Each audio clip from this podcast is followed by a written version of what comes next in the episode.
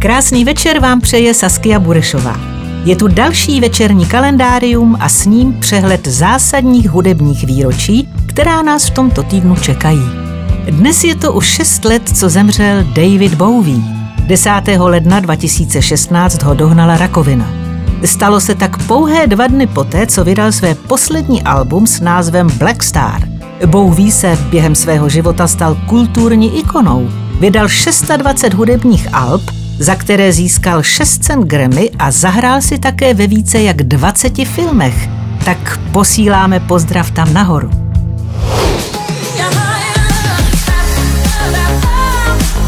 A teď k něčemu veselějšímu. Úterý 11. ledna to bude 22 let, co byla americká zpěvačka Whitney Houston obviněna z pašování marihuany. Tahle nezbednice u sebe měla více než 15 gramů, když se vracela z Havaje zpět do USA. Ale říkám si, kolik toho asi u sebe měla, když na tu Havaj letěla. Přece jen tyhle srandy si sebou lidé vozí spíš na dovolenou, než z dovolené zpátky. No prostě rebelka jedna zkouřená. O den později, tedy ve středu 12. ledna, to bude 63 let, co Barry Gordy založil label Motown Records, jednu z nejvýznamnějších nahrávacích společností vůbec. Pod značkou Motown svoji hudbu vydávali jména jako Marvin Gaye, Stevie Wonder, Diana Ross, Lionel Richie, Michael Jackson, Erika Badu a další.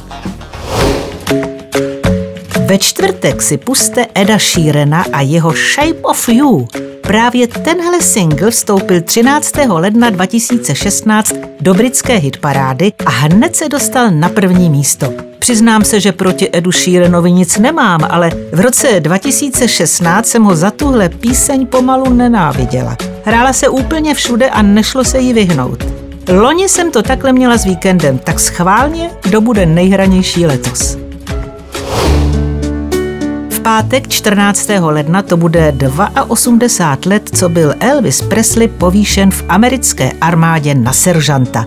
Evidentně byl šikovnej, ale stejně mi nejde do hlavy, jak můžou někoho, kdo je král, povýšit na obyčejného seržanta. No nemám pravdu?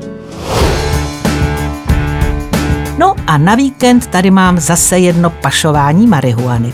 Tentokrát za to může slavný brouk Paul McCartney – v neděli 16. ledna to bude 42 let, co u něj v Japonsku našli 200 gramů trávy.